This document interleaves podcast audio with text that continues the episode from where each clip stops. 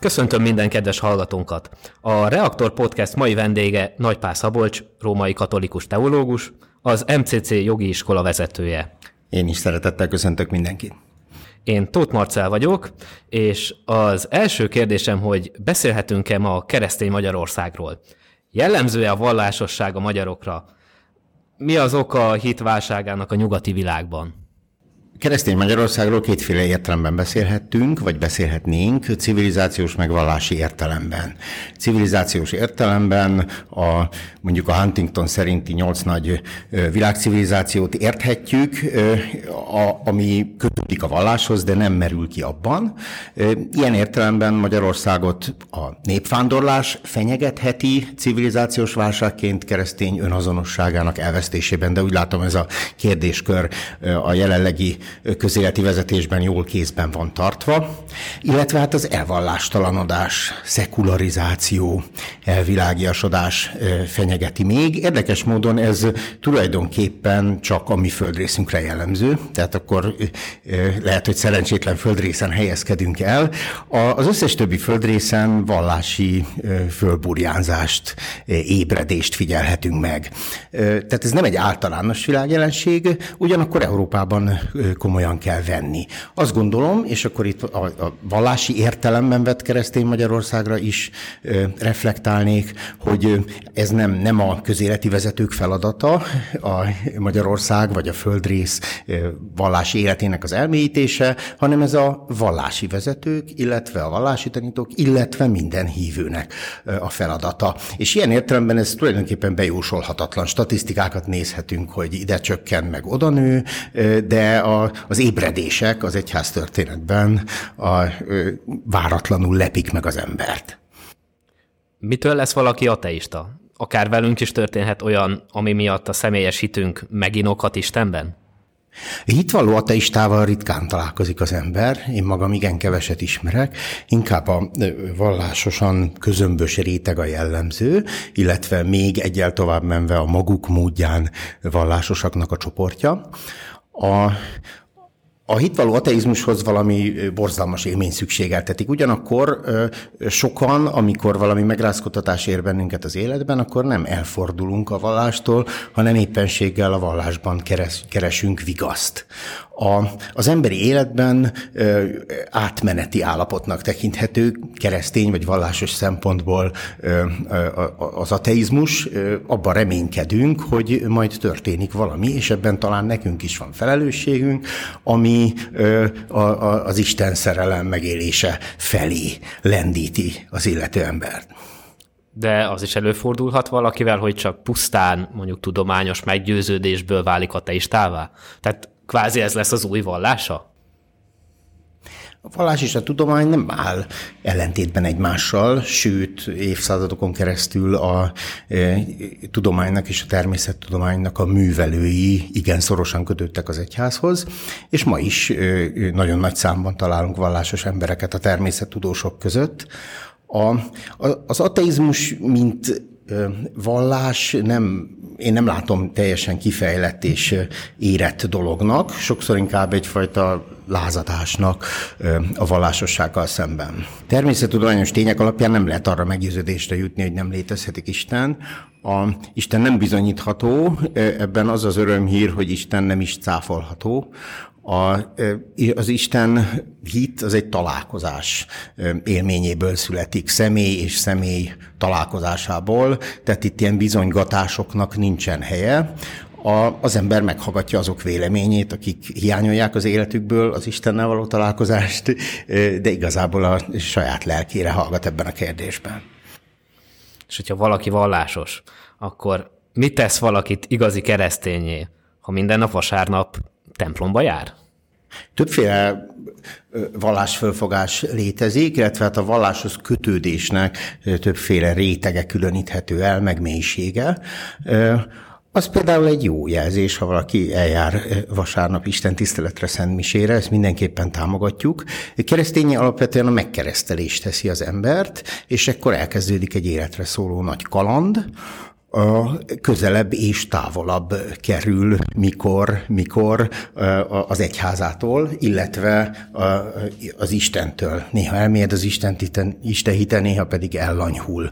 Ez az egész életben egy birkózást jelent. A kereszténynek levés az igényességet követel az embertől, vagyis azt, hogy a saját egyéni törekvéseit, igyekezeteit próbálja összehangolni a közösség igyekezetével, mások igyekezetével, valamint az egyháznak a tanításával. Így igaz keresztényé, nem tudom, hogy valaki válik-e a végén, ez kicsit ilyen maximalista megfogalmazás lenne, ez inkább egy iránycél.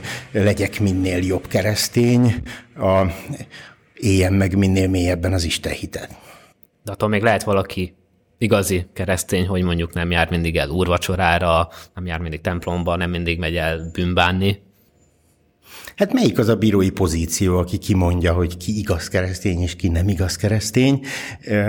Ha valakinek elakadásai vannak a vasárnapi Isten tisztelettel kapcsolatban, akkor ez biztos, hogy munkát kíván, lelki, spirituális, lelkiségi, szellemi munkát, van mind dolgoznia ekkor.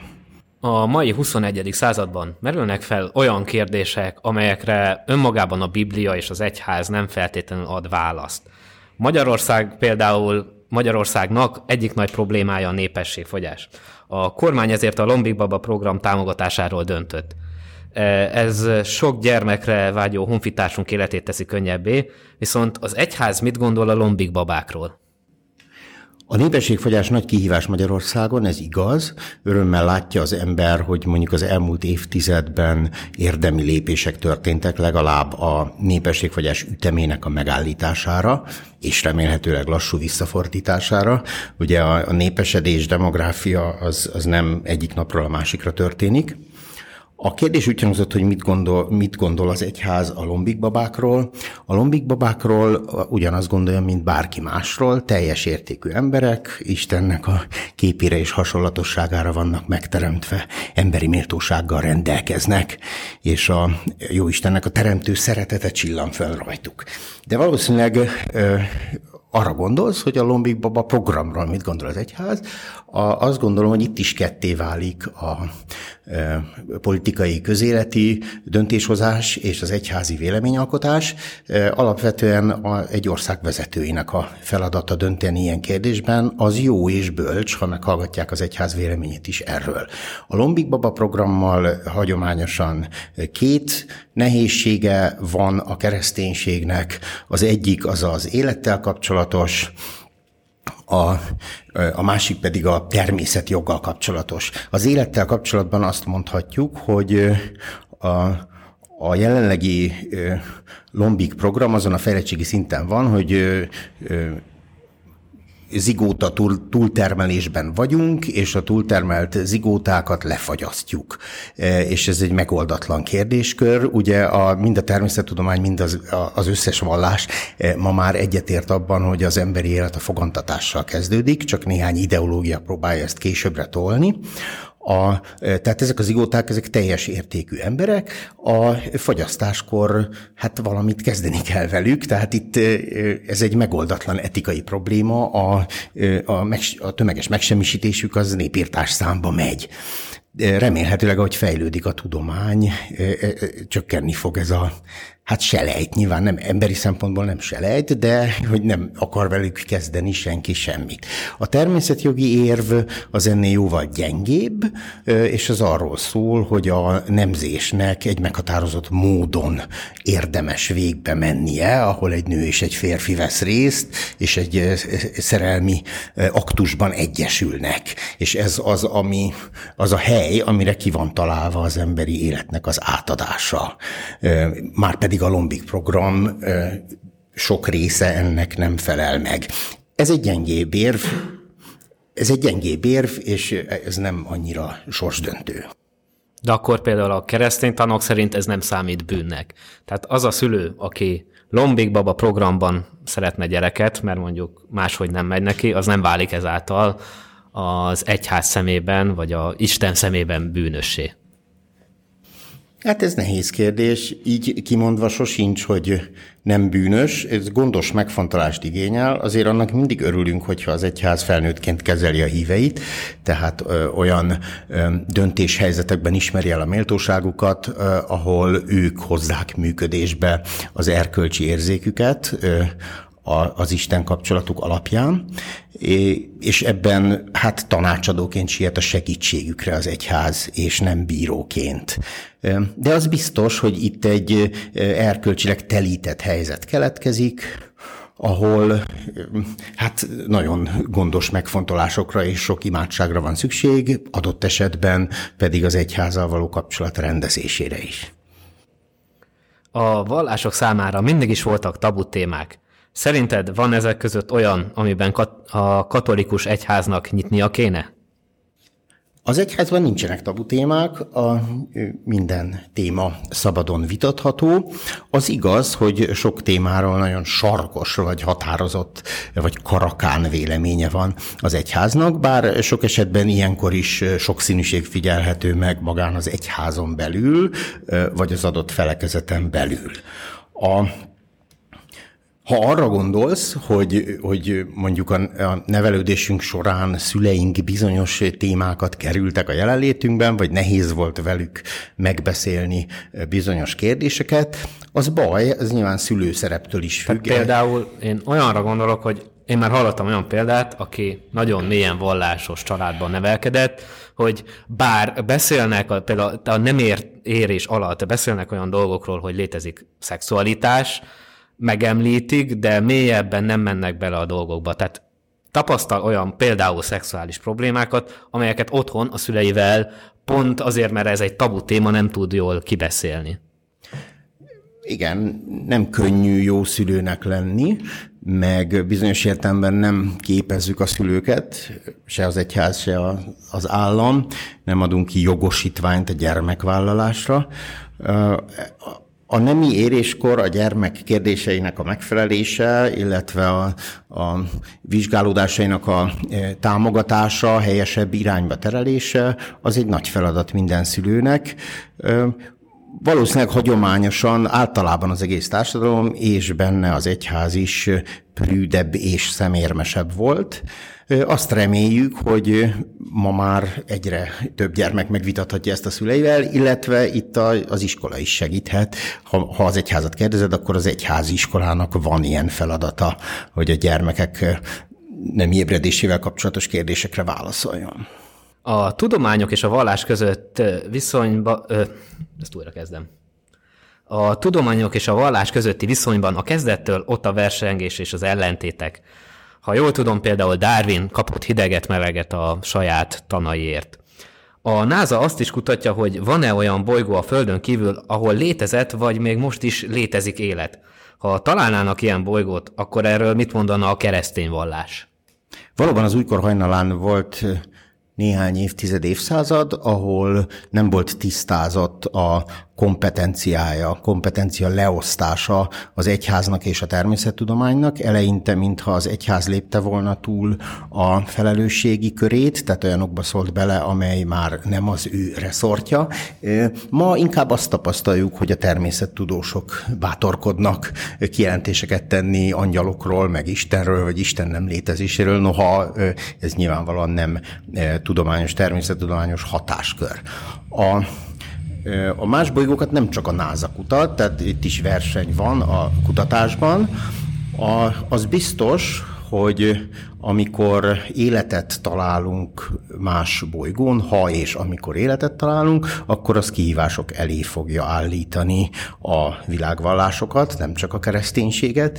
A kereszténység jelenleg nem tud más, tehát teológiai értelemben, nem természettudományos értelemben nem tud életről más bolygón, tehát a világ képe emberközpontú, antropocentrikus, a föld bolygón az ember a kiemelt lény, aki Istennek a képére és hasonlatosságára van megteremtve. Amennyiben találunk életet, sőt, e, fejlett életet, akkor el kell indulni a, a vizsgálódásnak, hogy az, e, a létrendi eh, aláfölé rendeltségben, hierarchiában eh, hol állnak ezek a lények. Eh, érdekes érdekes, talán kicsit meredek párhuzam, hogy Amerika fölfedezésekor az ott talált lényeknek a létrendi hierarchiában elfoglalt helyét évtizedeken, több mint egy évszázadon keresztül kutatták, tehát hogy embereknek tekinthetők-e az őslakosok, mert ha igen, akkor meg kell keresztelni őket, ha pedig nem, akkor kizsákmányolhatók és rabszolgaként kezelhetők. Remélhetőleg más bolygók lényeivel nem a, a, a kegyetlenség módján fogunk találkozni. Még egyet csavar a kérdésen, hogyha ezek a lények jóval fejlettebbek lesznek mi nálunk. Na igen. Ebben az esetben. Ugye bár Jézus Krisztus meghalt a bűneinkért. A Biblia szerint Isten a saját képére teremtette az embert. Ha most van egy értelmes lények, értelmes űrlények, akikkel találkozunk, akkor felmerül az emberben, a, emberben az a kérdés, hogy ezek a kérdések, illetve ezek a állítások, amiket előbb elmondtam, ezek miképpen jelentkeznek az űrlények vonatkozásában. Így van. Csak viccelődve cinikus jegyzőnek, hogy remélem, hogy mi leszünk abban a helyzetben, hogy döntsünk a méltósági szintjéről ezeknek a lényeknek, és nem ők lesznek abban a helyzetben, hogy minket hova sorolnak be. Azért tehát a, a teológiának vannak rugalmassági útjai, és hát kényte, a, a tényeket kénytelen a teológia is tényként kezelni. Sok kérdést fölvet majd, de ezekre most nem kell válaszolnunk, csak amikor majd ez bekövetkezik. Tehát, hogy mi a Szentírás szerepe, Jézus csak a földbolygó embereit váltotta meg, vagy az egész világegyetemet, valószínűleg ez az utóbbi irányba fog elmenni a kereszténység, vannak-e megváltók más bolygókon, ott ők is kaptak-e szent iratokat, az, hogy viszonyul a mi kinyilatkoztatásunkhoz, és így tovább. Manapság is sok multikulturális helyen gyakoriak az összetűzések a vallási ellentétek között, például Izraelben a zsidók és muszlimok között. Szerinted lehet valamiféle konszenzusra jutni?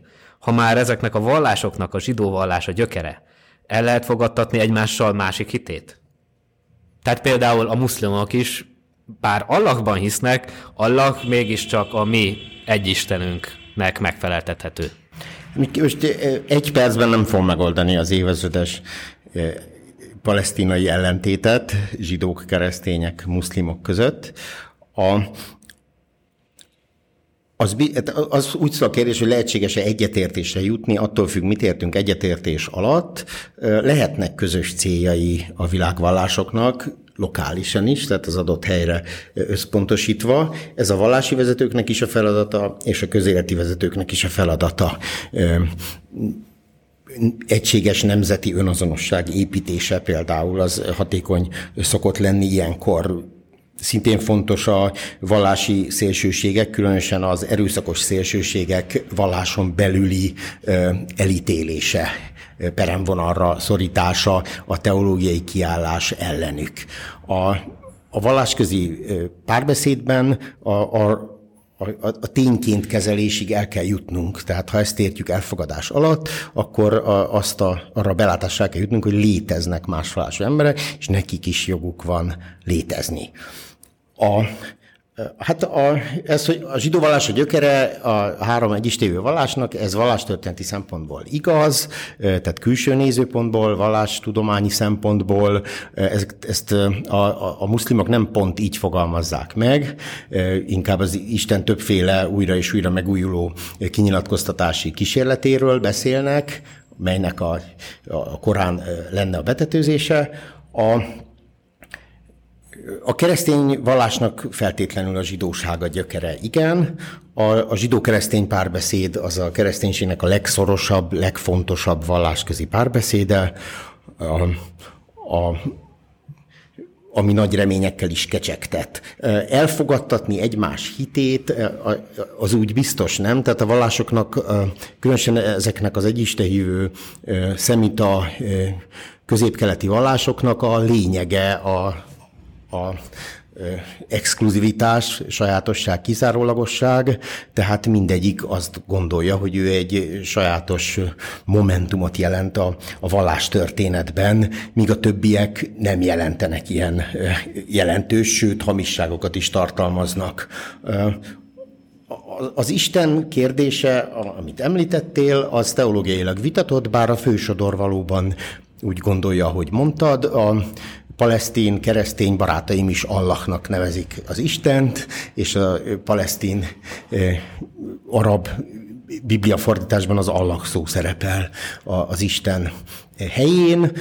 Nyilván azért más jellemzőit domborítják ki, hogy finoman fogalmazza a keresztények, a zsidók és a muszlimok. Gondoljunk csak a Szent Háromságra, amely a másik két vallás szemszögéből néhol több Isten hitnek tűnhetik fel. Szerinted ez már a történelem során legelőször az ókorban sokszor feljött, hogy a vallásokat megpróbálják összemosni, hogy legyen valamiféle vallási egyetértés. Szerinted ez a mai fejlett világban akár megoldható lenne, hogy egy közös vallást, amelyben vannak zsidó, muszlim, keresztény elemek, összemossunk, összegyúrjuk egy vallássá? Ketté kell választani az ökumenikus és a vallásközi közeledést. Ökumenikusnak keresztény mintára az egy valláson belüli felekezeteknek a közeledését nevezzük. A kereszténység szempontjából ez a protestáns ortodox, katolikus és más, például anglikán felekezetek látható egységre irányuló mozgalmát jelenti. Ez reménnyel kecsegtet, hiszen Jézusnak az alapító akarata nyilvánvalóan ez, egy láthatóan egységes egyház, és az emberek bűnei miatt osztódott ez szét. A, és a, úgy érezzük, hogy a Szentlélek vezet minket ebben az egységmozgalomban. A vallásközi szintéren nem ez a helyzet, tehát ez nem egy tőről fakadnak a vallások, noha általában megkülönböztetünk egy ilyen indiai vonalat, meg egy középkeleti vonalat, valláscsaládot. A, ezek nem, miután nem egy tőről fakadnak, ezért nincs hova visszavezetni őket. A, a jövőre nézve az ilyen összemosásuk, amit szinkretizmusnak nevezünk a vallástudományban, egybemosásnak, az a fő bűn. Tehát ettől írtózik minden vallás, ettől retteg.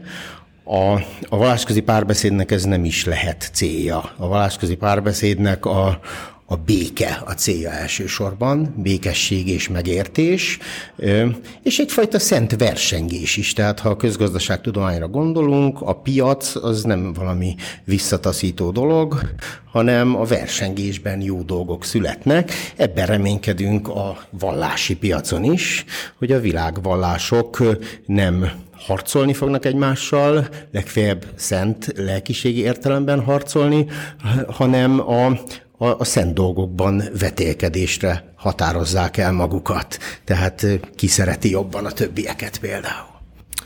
Köszönjük szépen Nagypál Szabolcsnak, hogy válaszolt a kérdéseinkre. Kedves hallgatóinknak pedig köszönjük, hogy meghallgattak minket. Kövessétek továbbra is a Reaktor Facebook oldalát, a podcastjainket meghallgathatjátok Apple Podcasten, Spotify-on vagy YouTube-on is. Sziasztok!